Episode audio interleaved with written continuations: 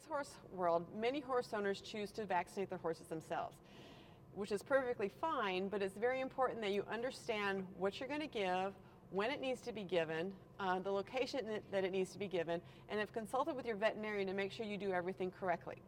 So most of our, our vaccinations are either going to be given in the horse's neck or in their nostril, and it's absolutely critical that you know the right method of administration. So if we're going to give a, a vaccine in the neck, generally what we want to do is make sure that you don't make the horse's neck sore. So what you want to do is draw an imaginary line in front of their shoulder, down here, and through here, and you're going to go to a spot right in the center of that horse's neck. Now the method that I have used a lot that works fairly well for me is that I pinch the horse's neck here, I'll lay the, the needle on the side of it, pull it up so I'm at a ninety degree angle, put the needle into the, the horse's neck, pull back the plunger just a little bit to make sure that I don't have any blood, and then go ahead and depress and push the vaccine into the horse's neck.